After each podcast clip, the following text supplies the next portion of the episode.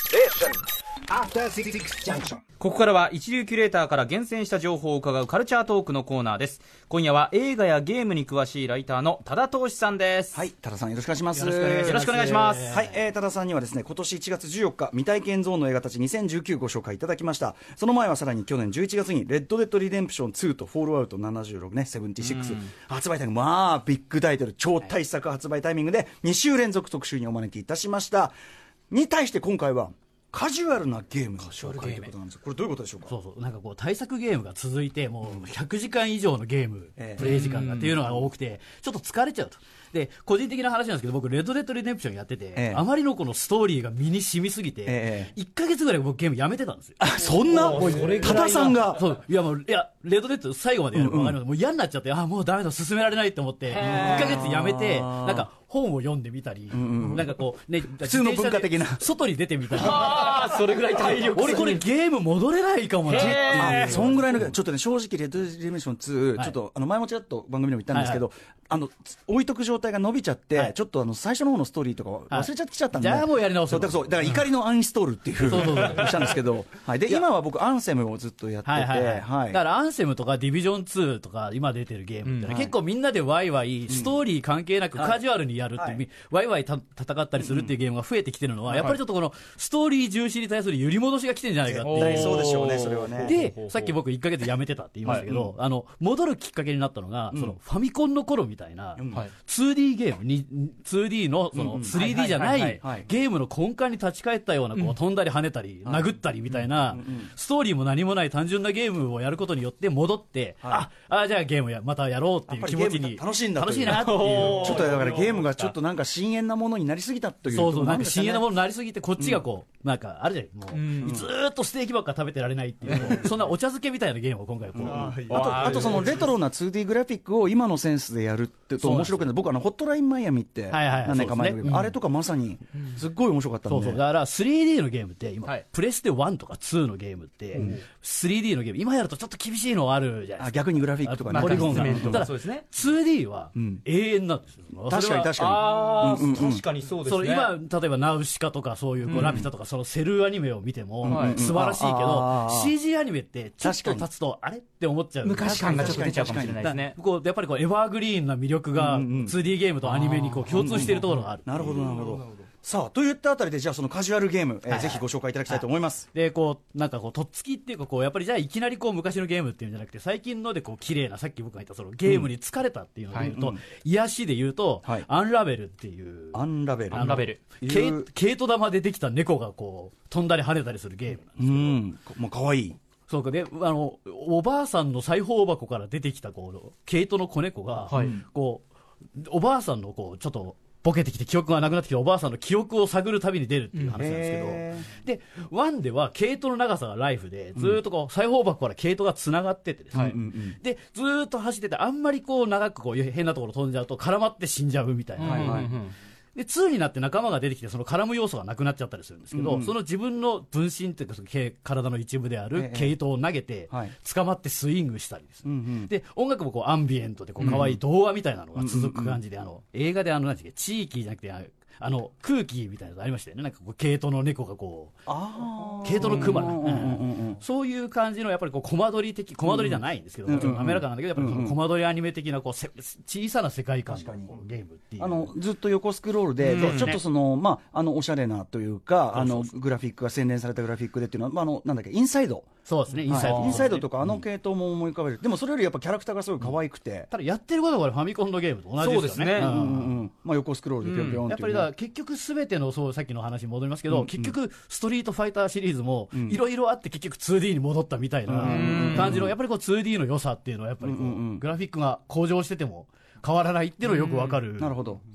うん、これなんかでも、あの今のスペックも生かしつつのゲーム性は、そのちょっとシンプルにっていうあたりで、そうですね。アンラベル、はい、あのちょっと、なるほどねあの、これはちょっといいかもしれないですね。だからこういう感じで、そういうなんかアップデートされてる 2D、さっきのインディーゲーム、マイナーゲームってそういうのが、あの、ネット配信とか、その、はいプレイステーションストアとか、はいそういうのでこう配信されてて手軽に手に入るっていう。今、アンラベルは、これ、ワン、ツーは、スイッチと PS4 で配信されてる。 Xbox とかでも出てる、まあ、すべてマルチプラットフォームで出てるからスイですね。スイッチとかでね、表で普通にシャラッとやったりするのにも、なんか実、はスイッチっていうのは、こういうゲームをやるための機械なんじゃないのっていう。穏やかですごいね、あの、任天堂のあのストアもすごくインディーゲーム、あの、ものすごくし積極的に推してまそすもうそんうそうね。そうだからそれがこうやっぱり今回これから紹介していくものに結構入ってくるんですけど、はいでやっぱりその 2D ゲームっていうと、やっぱりそのプレイステーションとかが出るその 3D ポリゴンが出る前のゲームっていうと、はいゲーセンのゲームっていうことになるんですけど、今もうこれがあのストアを見るとよくわからないけど、こうタイトル検索とかすると、アーケードアーカイブスとかそういうので、うんうんはいい、ろんなメーカーのゲームが出てるんですよ、うんではい例えばプレイステーションクラシックって小さいプレイステーション、小さいスーファミって言ってましたけど、これポイントなのは、つまり今も存続しているハードメーカーだから出せるってことですよ。うんうんつまり、潰れたメーカーのものは出るわけがない。うん。あそうですね。そうですね例えば、セガはそういうのは公式では出してない。あセガはハードは今は作ってないからなるほどっていうのがあるんですけど、逆に言うとこういうアーケードアーカイブスっていうのは権利を買ってるので、そのジャレコとかですね、まあ古い、いきなり古い話になりますけど、そういうなくなってしまった倒産したメーカーとかから権利を買ってきてうんうんうんは、い要するにアーカイブ化してる作業だったりするので、あこんなのあったっていうはいはいゲームがこう、例えばその、グラディウスとか、コントラとかそういうコントラコナミのシューティング系からそのサムスピとかの格闘ゲームとか、はいはい。まあ、まあ絶対何かやったでしょっていう感僕じ。空手、空手道とかだ。あ空手道はありますねはうい。だからね、やったりしますよね。なるほど、なるほど。だからそういうのが、しかもこの辺のポイントなのは、さあの例えば今、アンセムとか、何でもそう、レッドデッドもそうですけど、ええ7、8000円、はいはい DLC の初期コンテンツを入れると1万円超えになるじゃないですか、うんうんこの辺って800円とかなんですよ、ああ、なるほどね。めちゃめちゃ安い。で試しにちょっとやってリるーズ、し試しにだし、そのゲーセン世代からすれば、やっぱねそうですよ、永遠に、うちで永遠にゲームできるってね、そうこそうの喜びを思い出しますよね、やっぱしかもね。 800円でしかもこれでなんかあのカプコンがベルトアクションコレクションっていうあのファイナルファイトとか天地を食らうとかこう横から出てくる人がいっぱい出てくるとただポコポコ殴るっていうあのゲーこれもゲームまとめて6本まとめたソフトが出てるんですけどこれ6本まとめて入るんですあけど確かにね、こういうね、人が、人が出てきてやったそうこれダブルドラゴンですね。うん殴りまくってるっていう人が出てきて殴る系のやつあります、確かにだからねもうこ。れストーリーとかこうなんかなんていうの主人公のこの心の機微とかじゃなくて単純にゲームやってて楽しいっていう。そうですよね、ゲームしかないもんね、もはやね。しかもそのファイナルファイトとかだともう何万円使ったんだよみたいなゲームがあるのはいはをいまあなんか1000円とか800円あと下手するとそのあのキャンペーンやってるじゃないですか、はいはいそのストアで、キャンペーンでやってるとこう半額セールとかやったりとかもしてるので、非常に手安くあのたやすく手に入る、うんこれだからあれですよね、そのなんかあのあのゲーム久しぶりにやってみたいなって言ったら、検索してみたら、意外とそれダウンロードコンテンツすでになってる場合もあるってここれとはですよね。正直ね、あのあのプレイステーションストアとか見ると、あの最新作の売りたいゲームはは、すごいデカデカと出てるんですけど、インディーゲームって超さりげないので、やっぱり検索してると、これ、何があるのかさっぱりわからないっていう、あのネットフリックス状態になってるので、はいはいはい。なるちほょっどと。その辺で調べてみると、結構いちょろっといろ自分の記憶をたぐってみてそうそう、ボスコニアンとかって出てますボスコにはナムコ系は出てないんじゃないですか。だから、これは例えばさっきあの、セガが、はいさっきのセガは海外で、メガドライブの昔あったハードを、ソフトを50本ぶち込んだソフトとか、そういうのがいっぱい出てるわけですけあーど、なるほどなるほどだからそういうのでもしかすると出てくる、当たりクラシックコレクションとか、そういうのが出てたりとか、そういうのがあるんですけど、で、最近この手のゲームっていうのは昔ってセーブできないじゃないですか。うんうん。うん失敗したらそのままそうですね100円入れてやり直しっていう感じだったんですけど、ええでええ戻っちゃうんですね最今初か、らセーブ機能はもうつくようになったんですよ。あー結構前からそこは優しいありがたいですねセ ーバー昔さ、ゲーム高かったのに、何あの容赦ないシステム、何回同じとこやってんだよみたいな。 何、よく、よく食らいついてましたよね、あんなのにね。でも、でも我々はそれでもやっぱり贅沢になるもんで、ええ最近あの海外で出たさっきのその今セガジェネシス、メガドラメガドラのことを向こうでジェネシスって言うんですけど、ではクラシックスって最新のそのコレクションでは、さ驚異の機能がついてて、巻き戻しと早送りっていうのがついてえ、る。え、え、どういうことどういうことですかだからゲームをやってる途中に、あえーバンパー、レフトバンパーとかあるじゃないありますね、L PS4 で言えば、L1、LR2、R1 か、もう押すと、ゲームがキュルキュルキュルって戻るんですよ、ちょっと失敗しちゃったなって失なっもた、ら戻るんですよ。早送りはどうやって使うんですか早送りはあ演出だるいゲームあるじゃないですか。あああ、これ知ってるわ、これ知ってるわ、はいはいはい、はい、キルキルキルみたいな。あ。だからこれはなんか、パッと聞くと、ゲームの寿命を縮めそうな気がしますけど、うんそうではなくて、どっちかっていうと、あの時間の、さっき歌丸さんが言っえたえ時間の節約です。まあね、昔みたいな感覚ではやれないからさ、本当最に初に戻っちゃったら確かに厳しいかもしれだないからやっぱりこう、ちょっとやって、あの、忘れてるゲームを攻略するのに、巻き戻し、ちょっと巻き戻し、あ、ミスだとかいうのが、これできるんで、即死だからね、昔のゲームだかねら。つまり 今の 3D とかのものすごいデータのゲームだったらそれは不可能じゃないですか。だけど、すっごい軽いゲームだか確ら、巻き戻しが簡単にできるわけで確かに、これレトロゲーム系は全部つけてくれると、うんうんうん。へえ、セガジェネシスクラシック。のこれ、これには機能が入ってて、もしかするとこれからのこの辺のクラシックの標準装備になる可能性があるんで、これはアイディアですね。これはなかなかいいよっていう。これはじゃあ、えっと、今、海外版の、えっと、ハードが出てるということですかね、これはねソフトが出ててあソフトソフトハードもあるんですけど、このクラシックスについては PS4 とかでできるうんあそうかそうかソフトで出てるんでソフト、ソフト。了解了解。だからこれも5000円ぐらいで、これそ作品50本ぐらい50本できる。あのでなんかちょっと話ずれますけどあの今日本の美少女ゲームって向こうでそのまま移植されるじゃないですか、はいだからそのまま日本のその J アニメ的なものは出てるわけですけど、昔こんなのアメリカじゃ売れないよっていうので、あのぷよぷよってありますけど、はいはいはいぷよぷよって、ああいう可愛いキャラクターじゃないんですよ、向こううんは。あ向こうそうなはん、なんかもう気持ち悪いモンスターみたいなのと戦うっていう、日本人がやると全く理解できない、なんでこれでやるのっていうゲームに、そういう謎のローカライズっていうのあをー、 20世紀はされてたんですけど、まさにローカライズ。そうう。いうのが結構残って、そのままぶち込まれているのえで、えそうないるほどう考古学的な意味でも結な構るほ面ど白い。。向こうではぷよぷよこだったんだって、そういう発見にもなるという。うん。ぜ全然可愛くない。へえ。そうなんださあ、そしはいて、そうそうそう。で、これちょっと、まあ、マイナーなゲームになってくるんですけど、さっきのメガドライブの続きなんですけど、トージャム &R っていう、と、トージャトージャム、トージャム。トージャムって、トーは、えーつまりつま先つま先で、ジャムで、ジャムだから、トージャム &R ってゲームがあって、宇宙人が、いや宇宙船が壊れて地球に落ちてくるんですけど、はその宇宙人が、こう、地球人がこう、狂った宇宙人を見つけようとしている、こう、無的な人とかですね、そういう、なんか芝刈りやってるおっさんとか、そういう地球人から逃げ惑いながらパーツを探して、ああ。星へ帰るっていうゲームなんですけど、まあこれマップがこう広がってて斜め上からこう見ててっていう感じのグラフィックで。でこれは当然セガでさっきのようにこうコレクションに入ることっていうのは、まあ、ソフトには入ったんですけど、あれなんですけどこれ今ははその会社がダメでも、はい開発者はいまだにこうまだ生きてて、うんうんでこの人が、えーこれ今で画面を見ていただいたのはこれ完全新作なんですけど、うんうん要するにリマスターして、うんうんえー自分の今の今までの追加要素を入れて、はいえー作り直したっていううんゲうーム、んうん。へえ。でそれが今こうあれなんですよこれはクラウドファンディングでうんうん。資金を集めて、あーなるほどなるほど。えークラウドファンディングだったらシェンムーが結構有名なうんクうんラウドファンディングされてでも、シェンムーのクラウドファンディングって言うと記念品が来るとかそういうのが多いと思うんですけどこれはなんと主人公と一緒に助ける地球人として、うんうんクラウドファンディング上位入金者は、うんうん。ゲームにゲームの登場す中るっていう。ゲームの中の人あやーあーそれ嬉しいですねそれいいね。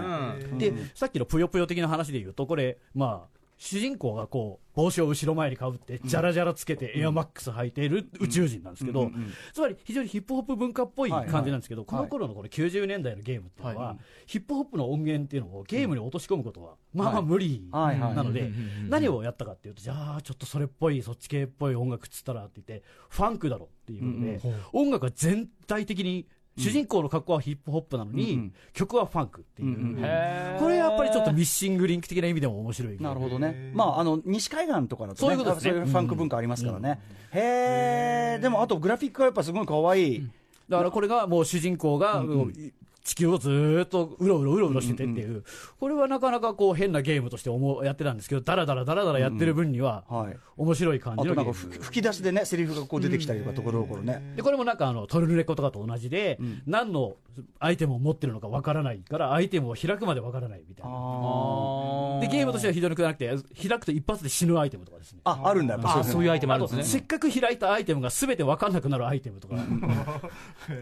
あまあかなりバカゲー度合いが強いわけですけなるほど、どね。うんうん。ただやっぱりさっきも言ったように、その大資本、どんどんどんどんゲームっていうのは今こう、予算が上がっていく中、今、クラウドファンディングとか、インディーゲームとかで、結構そういうマイナーなものが存続してるっていう。うんうんうん。へものは結構ありますよね。だからそ、それもどっちも、どっちにしてもやっぱりその 2D ゲームっていうのをインディーで作り続けてる人たちが多いっていうところはでかい。でもこれはこのグラフィックはでもね、このなんかゲーム性に合ってるからいいですよね、なんかね、こうちょっとね、ちょちょっとこう、気の抜けた感じっていそううか。そう、これは今、日本だと当時は Xbox もう One しか出てないですけど、 Xbox One これはスイッチで出るはずですのあ、で、そうなんんでですすねね。スイッチでやるとまたね、これ合いそうですね、すごい確かねに。スイッチっぽいってすごくわかりもまうすね個人的なあれとしては、そのなんか、まあ、プレステ4のみのタイトルとかはいいんですけど、インディーゲームについてはもう全部共通してくれよっていう感じはしないでもないですよね。確かに。トージャム &R、えーバックインザグルーヴというゲームをはい、これはまご紹介いただあきまし面た白いゲームだと思いますね。ははいい。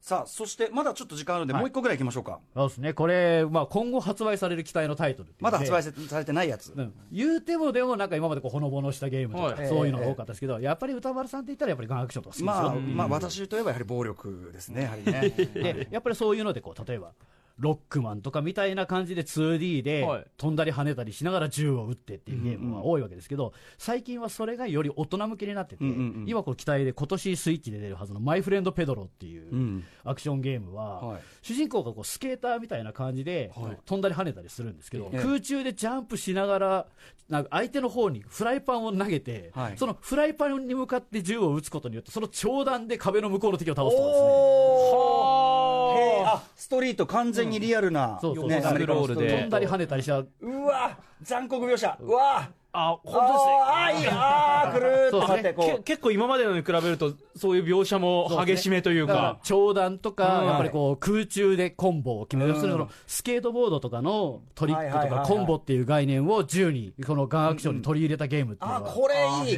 これいい本当だああじゃあそのジョンウー的なねそそうですねの日常拳銃があってスローモーションがあってみたいなのもありつつあとは空中で弾を避けるっていうのがあったりとかしながら簡単操作で、あとははい椅子を蹴り上げ、蹴って、そのまたひ平面に反射させて銃を撃つとかですね、砲弾利用はすごいなあすごいすごい。あとやっぱ血煙がすごいですねで、これはもともと最近のその Steam っていう PC ゲームを配信する同じようなサイトがあるんですけど、これが今、スイッチとか PS4 とかのにえこう敷居が低くなってきて、評判がいいと結構ああすぐそう出いるうって感いじうでので、うんうんうんこれはもうずーっとこの前の、えーは E3 から話題になってへて、ーやっと今年これ出るはずなんでマイフレンドペドロいやーこれちょっと横横スクロールは僕苦手だけど世界観が好きすぎこれてはいい超やる感じで、これちょっとここまで、この、今ご覧になってる動画ではあれですけど、あの、韓国映画のアクション対策で悪女ってありましたけど、はいはい悪女あれみたいなバイクの高速アクションとかですへーねそういうのがあったりして、なるほどまあとにかく気持ちいい銃撃戦っていうのを楽しめる 2D ゲーム。爽快感ありあまあとすやっね。ぱその血煙とか、今、あのなんかくあの料理場、いはい調理場でなんか戦ってます、なんかやっぱ煙表現がすげえ気そうな持んですちよいい、ね、やっぱりだから、グラフィックがものすごいや、表現は上がってるんだけど、やってることはファミコンと同じっていうう。ん。マイフレンドペドロと。はいいやーで作品ですね最高、最高。でさっきあのホットラインマイアミ好きの歌丸さんはいにお待たせしました、はい今度、香港まさかああ、もうタイトルからして、香香港港大大虐虐殺殺。っていう これは刑事が復讐する話で、これ、今年これから出るはずで、向こうの PS4 のサイトでは、あのはいストアでもリリースされてるんで、おっつけ日本でも出るんじゃあなあ、いなかるほと。ど。でホットラインマイアミってある意味こうファミコンみたいな画面、画質で淡々とこう銃撃戦をはい上から見下ろした感じで戦うゲームですけど、そのホットラインマイアミにマックス・ペインとか、はいあとあれ超ユンファの映画みたいな、こうどあの飛び込むとスローモーになってて、はいはいジョンウー描写をさっきのマイフレンドペドロでもちょっとありましたけど、はいスローモーション、ガンアクション。をを上から見てるっていう。ああ、ビョーン見下ろし型なんですねどうぞんなるほどね。だから、だからそういうので言うと、香港版のこの、なんて前、ホットラインマイアミ的なやつですスねト。ラストラングホールドか。そうだストラングホールドあストラングホールドうんとかね。あー、これだあ見下ろしだ今映像をあーでもこれはでもグラフィックはやっぱ見てますけどもりそのさっきの、あの、マイフレンドペドロと同じで、グラフィックはやっぱかなり進化してるけど、ゲーム性がすごくそうレでトすロっねて、いうだから多分ゲームの要素として、さっき言ったその銃から出るマズルファイヤーとか、当たった時の血とか、あのだなんでドアが砕け散る描写っていうのは、うんうんうんゲームにとってはいらないですけど、うんうんやってることは同じなんだけど、ゴージャスになってるってはい、いう。いやあとね、やっぱりゲームって、やっぱ世界観にはまれ、あの浸れるかどうか大きいから、僕にとってやっぱこの、もう暴力に満ちた世界はそうそうそう そ、まあまあ、やっぱあり、とうんね、最近のゲームは操作が複雑だから、はいインストするのに、確かに操作がこうだっていうのを説明するのに、例えばレッドレトロとかだったら10時間ぐらいインストが続いてるじゃないですか。あまだ教わっこてるれい、つまで説明してんだよみたいなのあるんです そけれど、ぐらい複雑こんななんの で多すね。分触ったらすぐわかるって確かいに、ううん簡単さがあるわけですよね。ホットライン前にはかなりな死にゲーでしたけど、やっぱこれもあれなのかな、結構シビアなのかな。ただ、ライフがあって回復するっていうシステムが出てて、やっぱりちょっと超ユンファ的だっていうことを考えると、なるほど意外と死なないでバカスカ遊べるんじゃないかあとあのね、先ほどのスペックの問題で、もうすぐ戻れる。そうですねあの、死んでもすぐ戻れたりするやつもあるから、な多分その辺はストレスないよなって。あとやっぱりまあ、さ最近はディスク入れ替えをあまりしてないって買ってる人も多いでしょうけど、この辺は大体ダウンロードしてるわけですから、はいはいはいさっさとうんゲームがプレイできるっていうのもあるし、あとダウンロードも、ああれじゃんしばらく、あうんうのん、すぐダウンロードできますから。レッドデッドとかあれですからね、一日ダウンロードしてましたそれありますよね。うんいつになったら始まるんだ、始められるんだみたいなのがあるったので。これとかスイッチでやりたいなぁ香港まさかはい、という作品ですね。はい、非常に楽しみです。この辺のゲームについてはやっぱりカジュアルだからレーティングも緩いので日本には意外とさっさと来るっていう利点もあったりとかするので、なるほど。いやーさすがでございます。このインディーゲームのところまでね、これによって、多田さんもゲームにリハビリができたという。ああそうそうそう そうそう一連のゲームでやっと戻れたっていう どんな、どんな致命傷を与えるゲームだったんだっていうね、レッドデッドは。さあ、ということで、えーと、多田さんお知らせことなどありますか、はいあのー映画秘宝が今度、なんか平成最後の大特集的な感じで、ええベスト、ベスト企画じゃなくて、この映画がすごいみたいなのをまた大々的にやるらしいんですけど、なんだか僕、まだ本出てないから分かんないですけど、ええ僕、ずーっとあの、セガールの沈黙シリーズを見させられるっていう苦行 を、沈黙シリーズベスト5っていう。あの、ち沈黙担当なって言われて。 いやこれがやっぱ沈黙シリーズもまたこうね、このコクがある、ええ素晴らしいだから、そういったこういろんなおすすめの映画だったり、そういったものを大特集しているようですのセで、セガール沈黙ってついてるのだけで何本ありますだって40本超え、ですよね。テレビシリーズを入れると60本超えしかもさ、沈黙ってついてないから暴走列車なしとかそういう。だから暴走列車は沈黙入るとわけが分かんない、入ってないのにみたおいな、かしいだろうっていうな。はいはい。まあ、じゃじゃあそっちも非常に楽しみでございます。ぜひよろしくお願いします。はい、はいえー、タラさん、まあ、引き続きまた今後も映画やゲームのお話、教えてください。ありがとうございました。ありがとうございました。明日のこの時間はライターで研究者の富山由紀子さんがおすすめの漫画をご紹介してくれます。今夜、読破します。 After Six Junction.